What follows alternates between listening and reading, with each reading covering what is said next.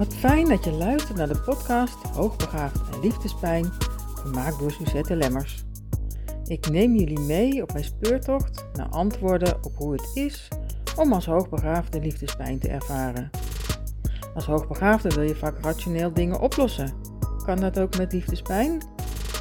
Is de bedrading van het brein van de hoogbegaafde anders, waardoor je liefdespijn heftiger ervaart?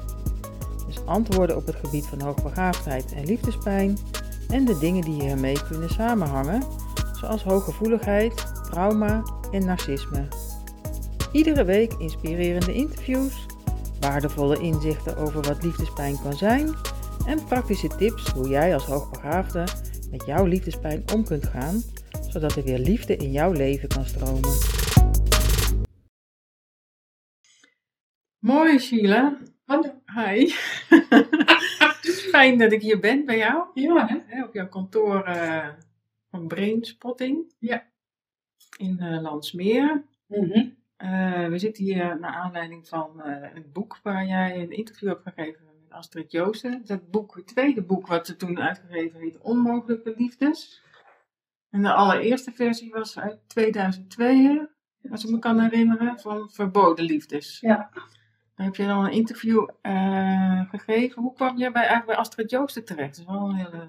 Dat wist ik helemaal niet. Dat was heel grappig. Ze had een oproep geplaatst in de, eh, in de lokale krant. Van, eh, ik zoek mensen om te interviewen die met een onmogelijke liefde te maken hebben. Toen dacht ik, nou, vind ik denk ik wel leuk.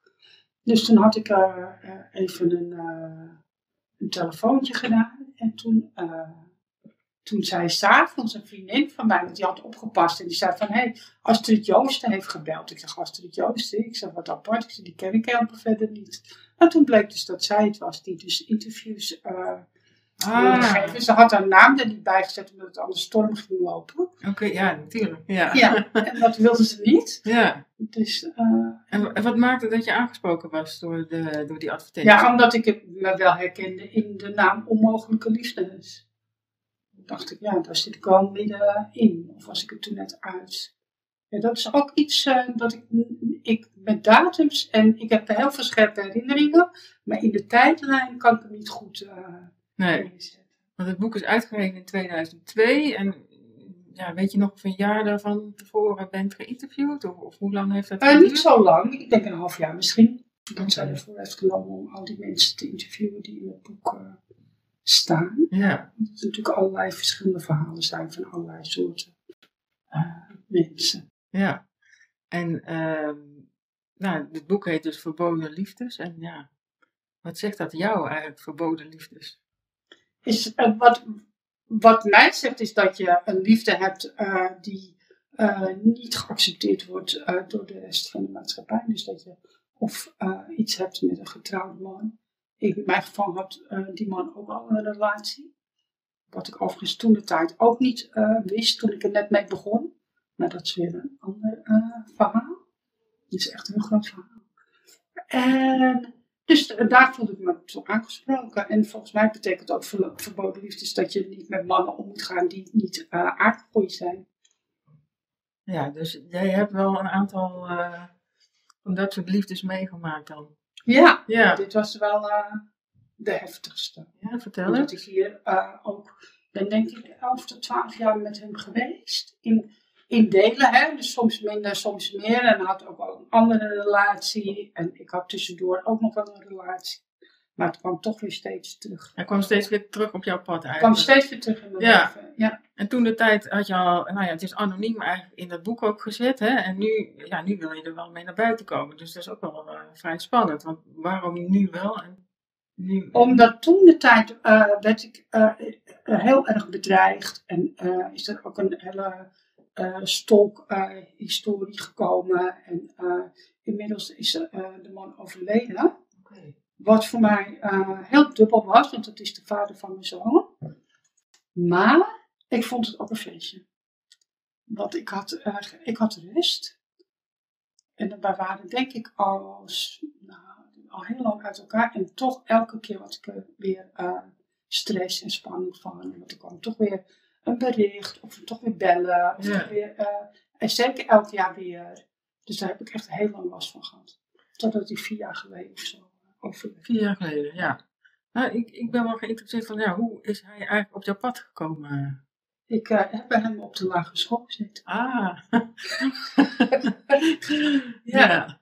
Dus daar kennen we elkaar uh, van. En niet heel goed, maar we hebben als kinderen wel gespeeld bij ons uh, achter op de begraafplaats ook. Daar woonden wij vlak naast. En ja, dus, dus zo kennen we elkaar, zeg maar. Wonen de straat ook achter ons. Ja. En toen was ik, denk begin 20, nog geen 20. En toen ik bij de vriendinnen Albert Heijn. En toen uh, had hij mij gedag gezegd, maar dat had ik niet gezien. Dus ik had er niet op gereageerd.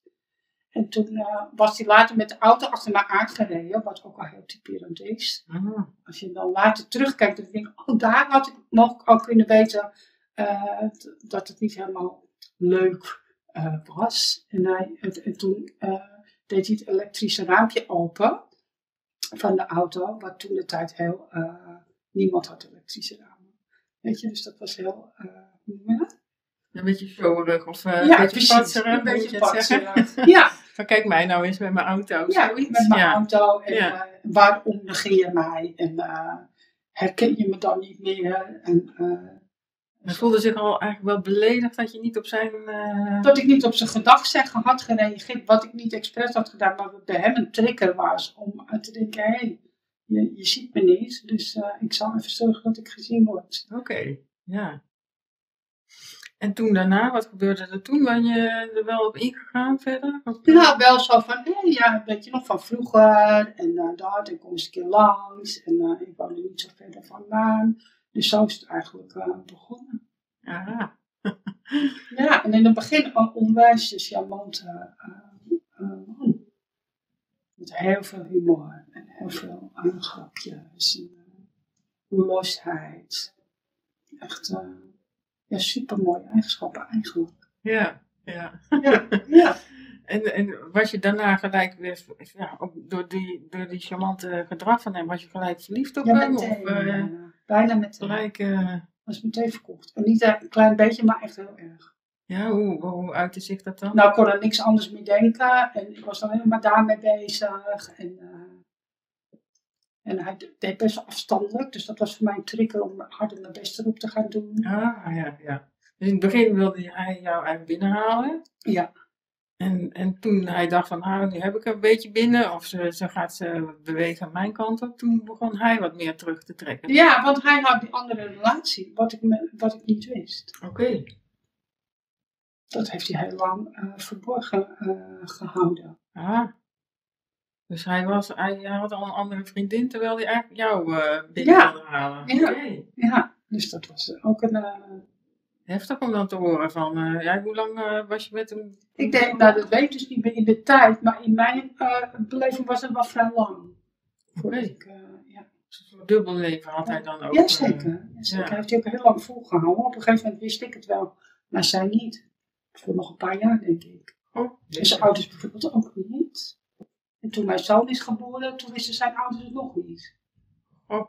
Ik heb wel eens met, met mijn zoon in de, in de bus gezeten. En ik kende zijn moeder en zijn vader natuurlijk wel van vroeger.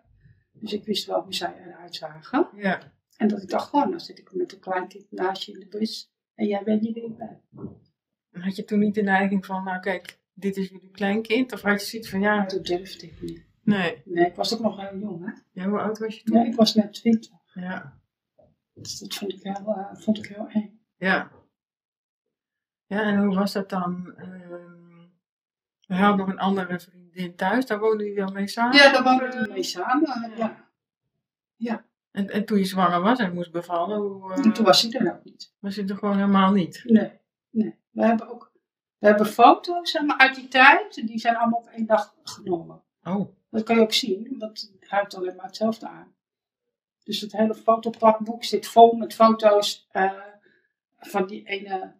Die ene dag dat hij... Uh... Dat hij dan toevallig aanstalten maakte om dan uh, te, gaan bewegen. Weet je. Daar heb ik heel veel verdriet van gehad. Ja. Ja, dat is heel naar.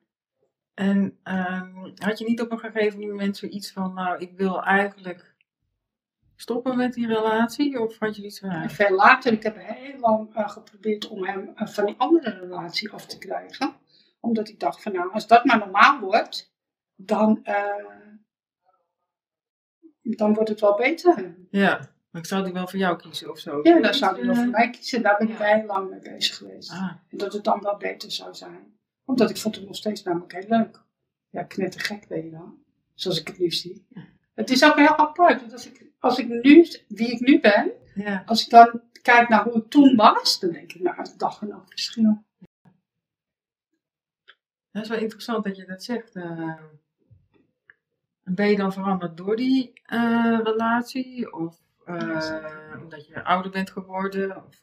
Allebei, denk ik. En ik heb heel veel eh, tijd en aandacht geïnvesteerd in persoonlijke ontwikkeling. En de therapieopleiding gaan doen. Ik heb, ben door gaan studeren. Dus ik heb daar ook wel heel veel aandacht aan besteed. Uit te puzzelen hoe, hoe dat zit bij jezelf. Oké.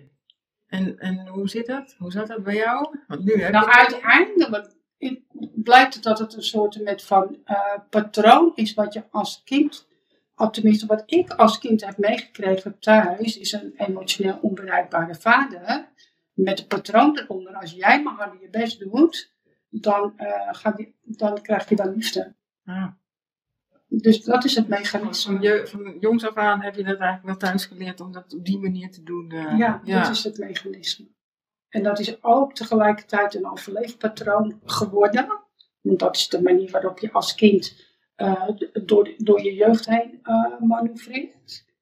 Dus je weet niet beter. Het zit zo dicht op je neus dat voordat je dat ziet, ben je al eh, heel, heel veel stuk verder in dat proces. Ja. Ehm, ja, en eh, dat had je dan, dat merkte je in een relatie, maar ook in, in andere relaties met mensen, dat je. Nou, vooral met partners, ja. Maar ik heb later wel ontdekt dat het ook in relaties met andere mensen zat. In de zin dat ik altijd aan het pleasen was. Of altijd probeerde een ander naar de zin te maken. Mezelf opzij eh zetten. Eh, ja, al dat soort gedrag. Ja.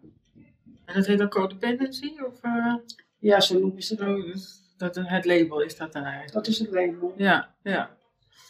Ehm, ja, even terug naar die relatie dan. Hè? Want ja, je had dan net een kind, was begin twintig. Ja. Je zoon was geboren.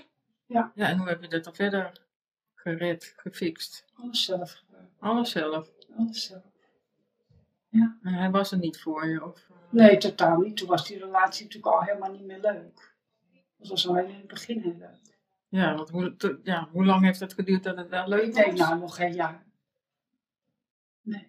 En, en wat merkte je toen eh, dat het niet meer leuk werd? Hoe, eh, hoe was dat? Dat- we kregen ruzies en eh, het, het was van ja, maar ik wil dat je dan zeg maar uit die relatie gaat. En hij zei dus dat ja, nou ja, dat komt wel goed, of dat doe ik dan wel, of dat komt wel, weet je wel. Ja. Dus elke keer aan het lijntje houden. Dus ja, die, die sfeer werd wat grimmiger en vervelender. Ja. En dat ik zwanger eh, was, daar was hij ook niet echt eh, heel gecharmeerd van.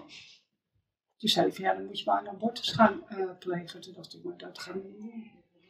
Dat vind ik niet fijn. Dan heb je wel je eigen standpunt ingenomen van, nou, Ja, maar dat zwanger, dus- per se niet. Per se Ja. niet. Ja. daar, daar lag eigenlijk jouw grens. Dan had je nog verder ergens... ja, ik ben stronteigenwijs, hè. Dus ik, ik heb al gedaan.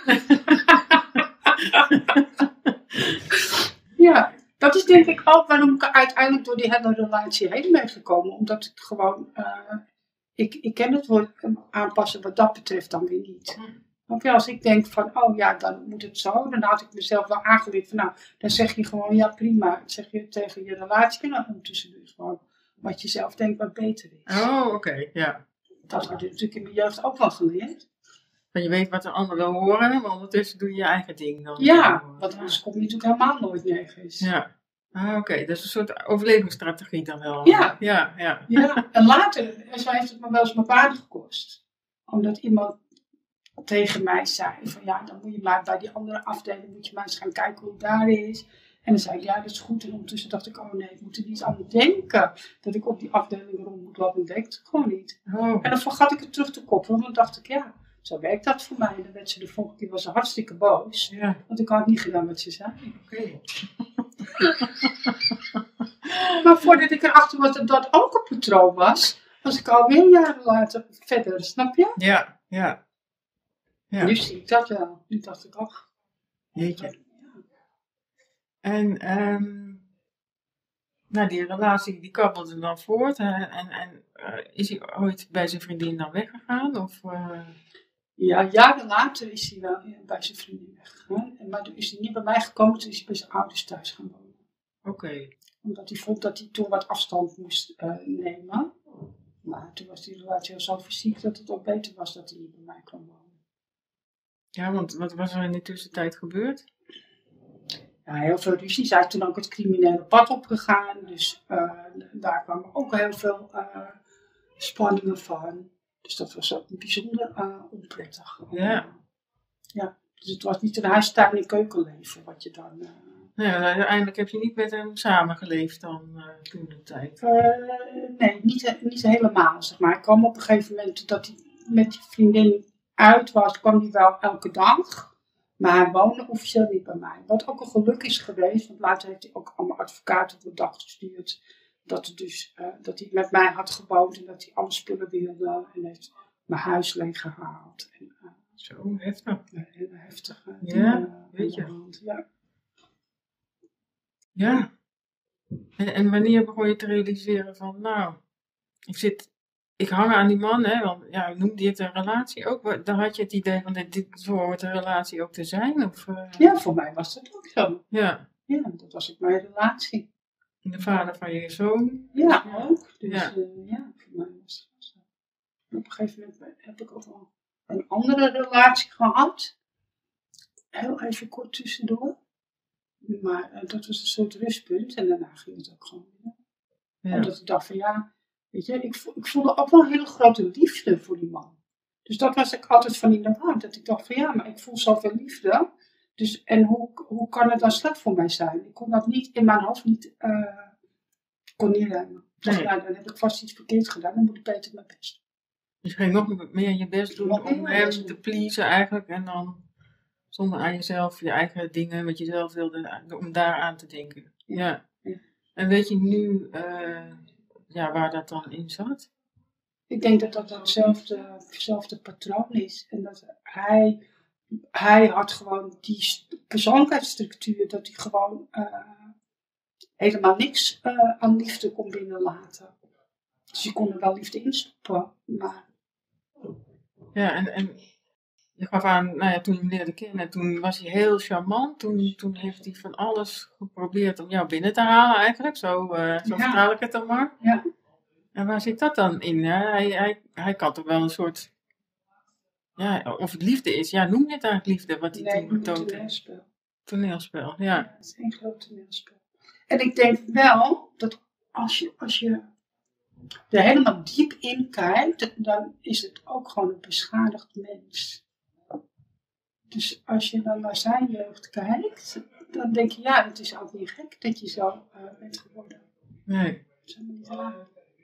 Dus hij was ook beschadigd in zijn jeugd. eh.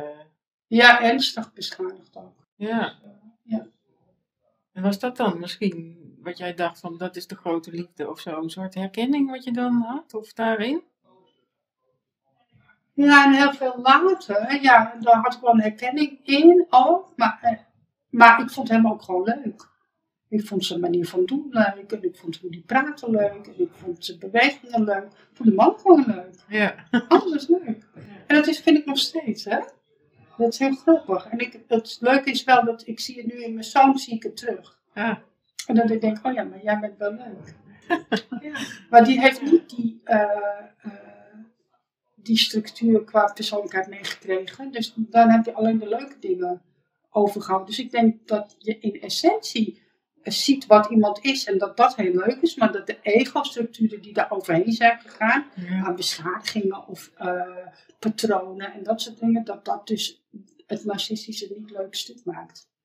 Oké, ja. Dus hij, hij eh, had narcistische neigingen naar jou toe alleen of ook nog Nee, naar is andere mensen? omgeving. Ja.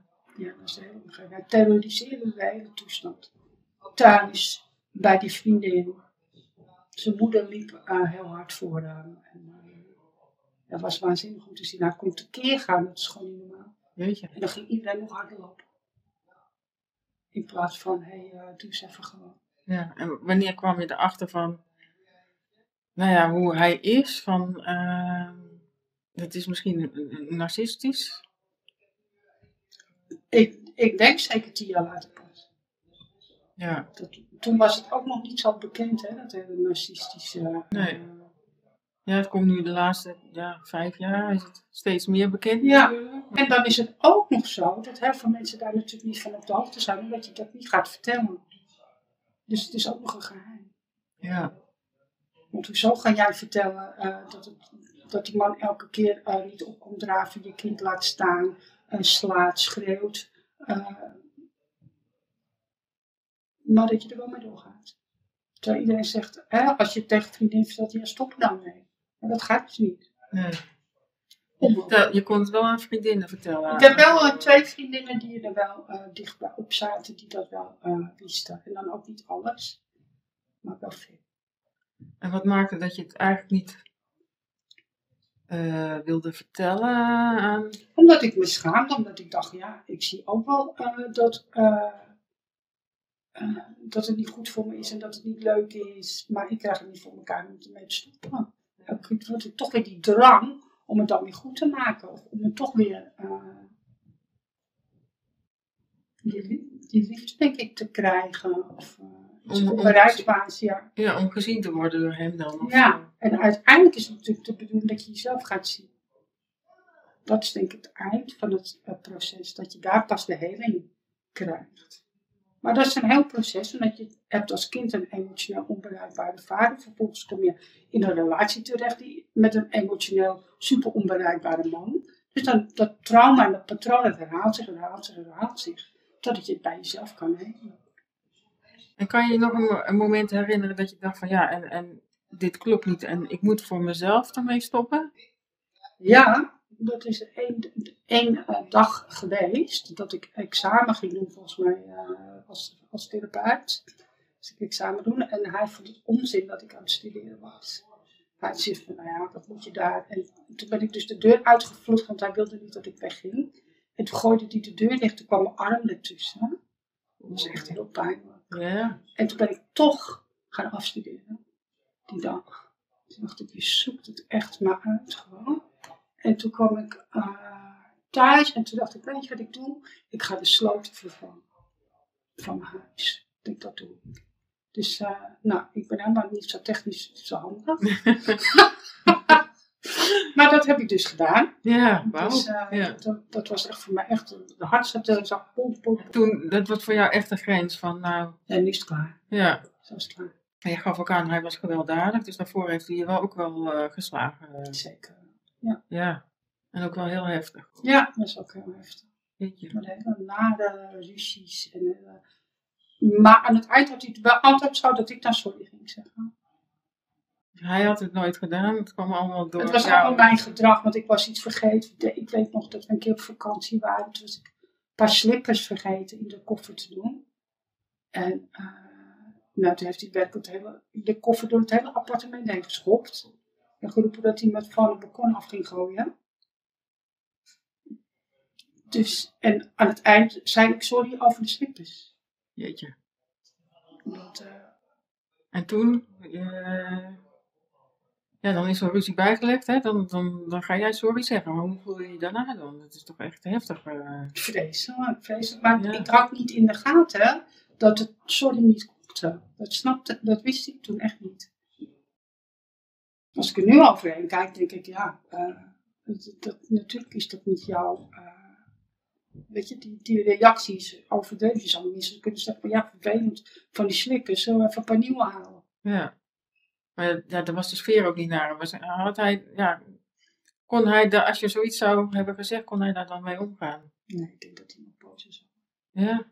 Ja. Dus je kon hem op die manier wel triggeren van, uh, het is niet mijn schuld, maar een beetje het midden laten. Dus hij had wel iemand nodig die aangaf van, uh, deze hele situatie is eigenlijk mijn schuld. Ik denk dat het. Ja, nee. Dat, ja, dat hij fijn. Jeetje, ja. Alles besturen en alles uitsturen.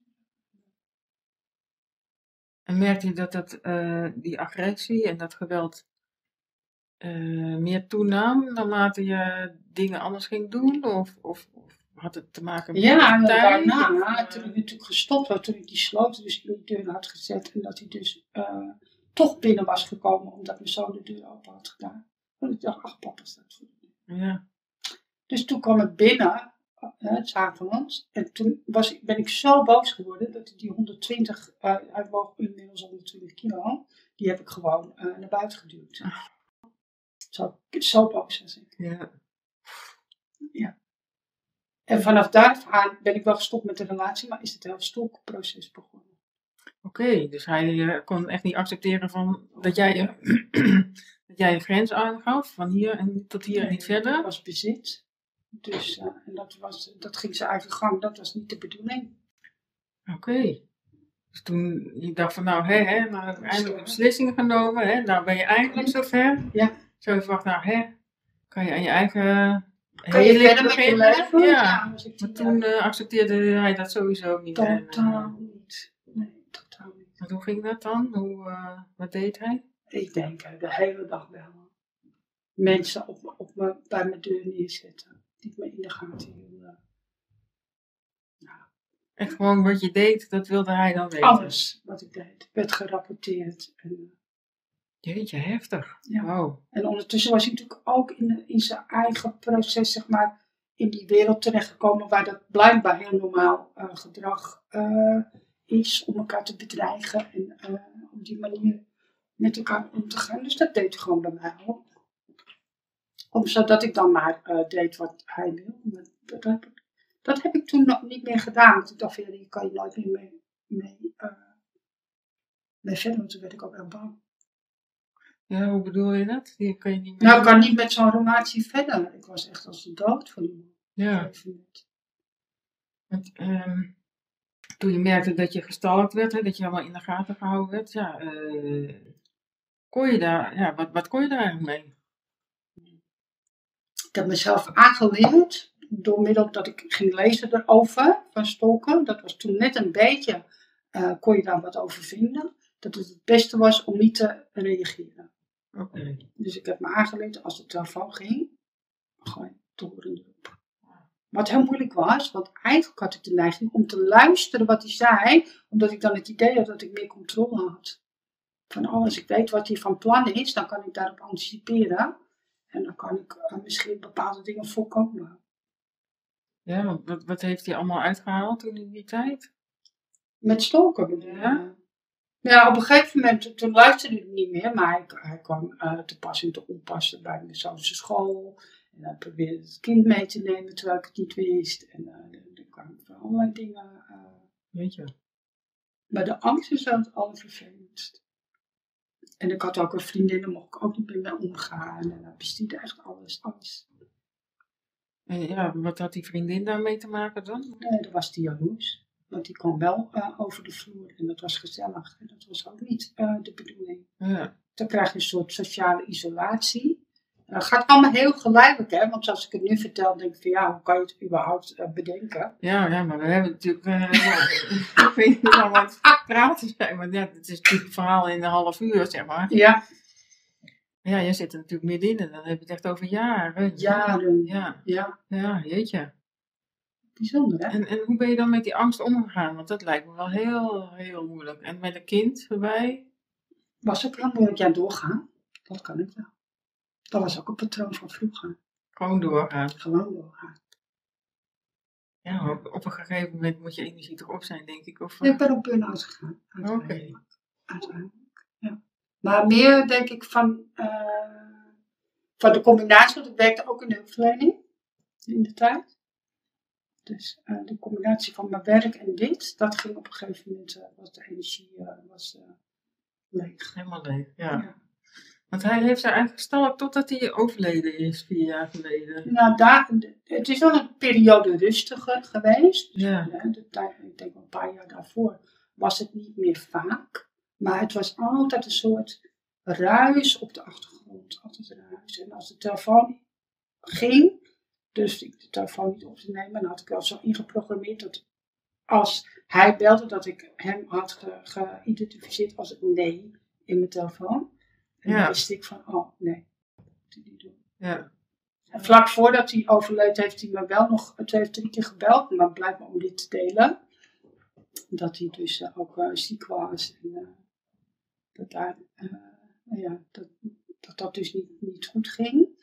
Maar daar heb ik wel spijt van dat ik die toen niet heb opgenomen. Want ergens heb ik dat wel gevoeld. Dat ik dacht, hé, dit is wel apart. Zal ik opnemen? Weet ik nog dat ik naar de telefoon kijk. Toen dacht ik, nee, toch maar niet. Misschien komt het dan toch weer te dichtbij. Ja, ga je hem waarschijnlijk meer helpen of...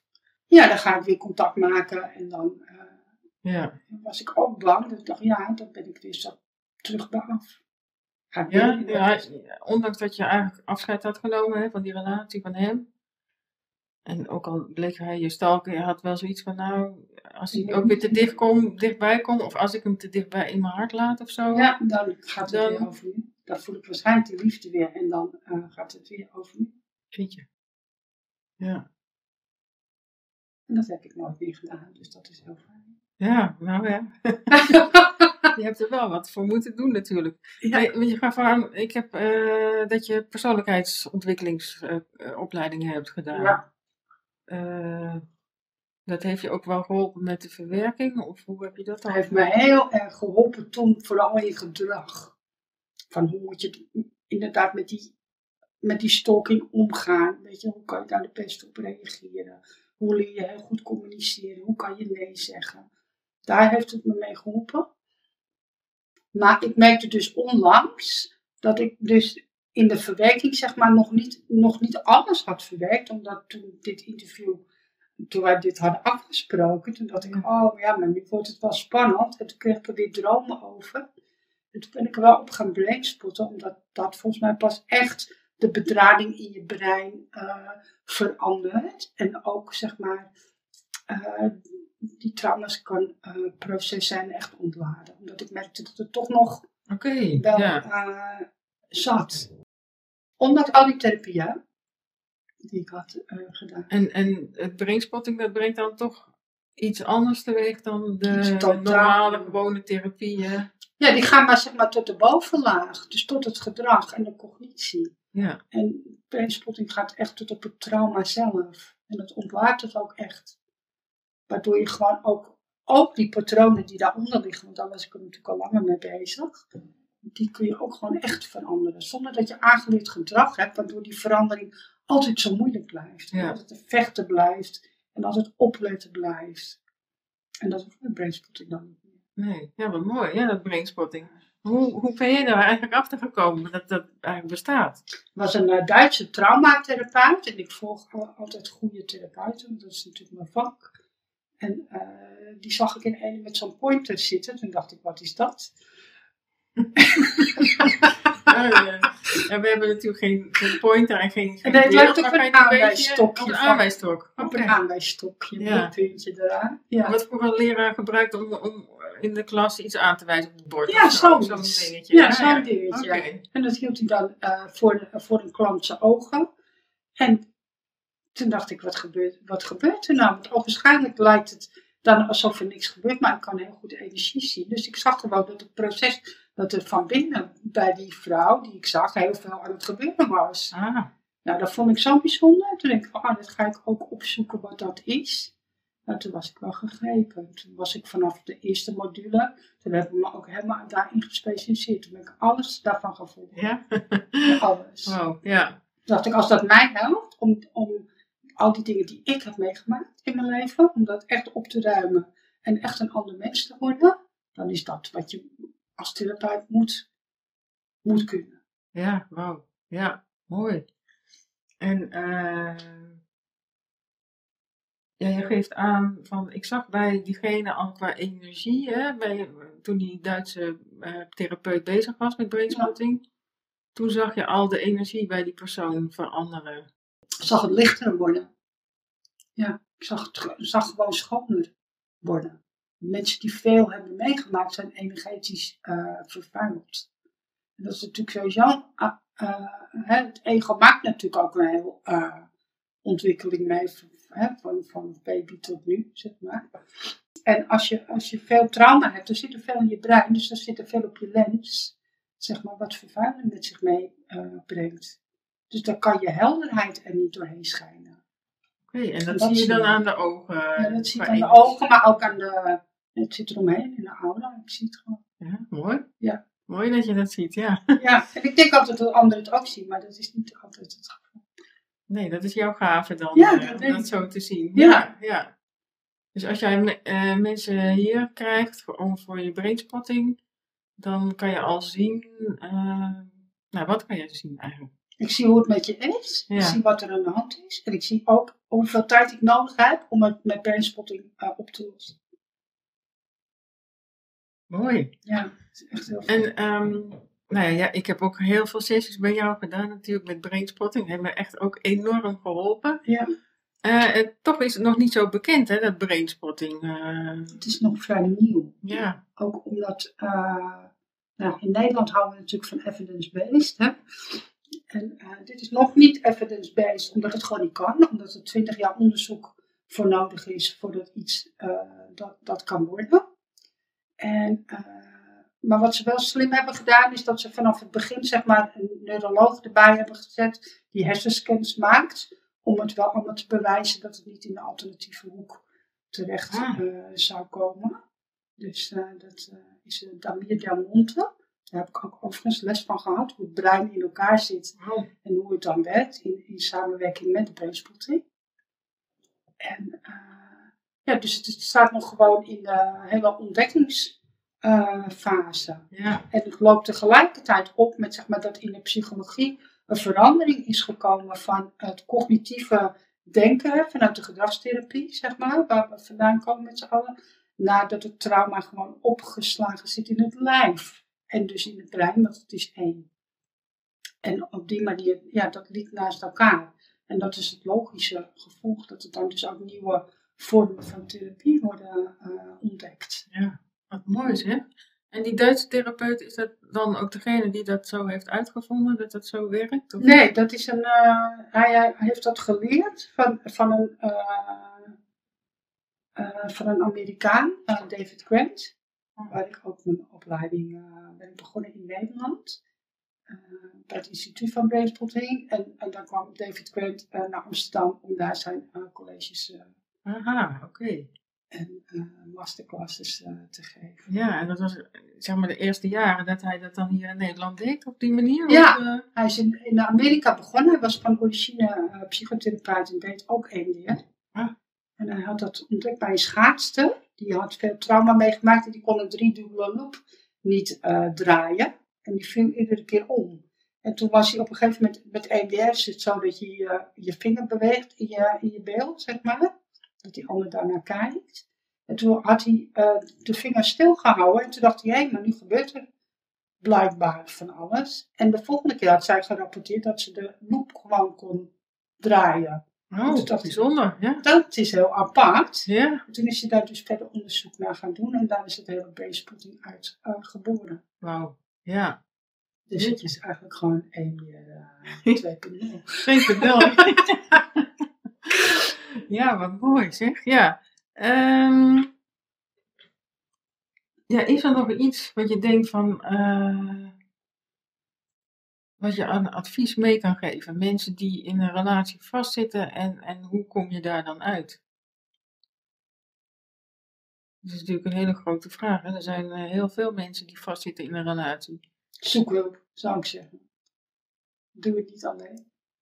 Ja, Dat om mee te beginnen. Want je kunt niet je- jezelf niet helpen. Dat duurt heel lang. Dat is een heel proces. En als je iemand anders eh, in vertrouwen neemt en een, goede therapeut of iemand die je daarbij kan helpen, dan krijg je die spiegel en de steun eh, die je nodig hebt om, eh, om, nou ja, om, of om uit de relatie te gaan. Maar meestal is dat een stap te ver. Want heel veel vrouwen willen helemaal niet uit die relatie. Die willen dat die relatie beter wordt. hm. Dus eh, als je dat bij jezelf merkt, zou ik ook hulp zoeken. als je een therapeut raadpleegt, bedoel je, die... eh, Ja, die of eh, verstand heeft, zoals jij, van narcistische relaties en liefdespijn. ja. Of iemand die verstand heeft, zoals ik, van trauma's en het oplossen daarvan. Of uh, mogelijk ook ja, mooi. Dankjewel. Ja, alsjeblieft. Bedankt dat je luisterde naar deze podcast Hoogbegaafd en Liefdespijn. Abonneer je op deze podcast zodat je iedere week weer naar een nieuwe aflevering kunt luisteren over dit boeiende onderwerp. Meer informatie over hoogbegaafd en liefdespijn vind je op justchange.live. Heb je suggesties over wie ik zou kunnen interviewen over deze onderwerpen? Laat het me weten via suzette.lemmers.gmail.com. Graag tot de volgende podcast Hoogbegaafd en Liefdespijn.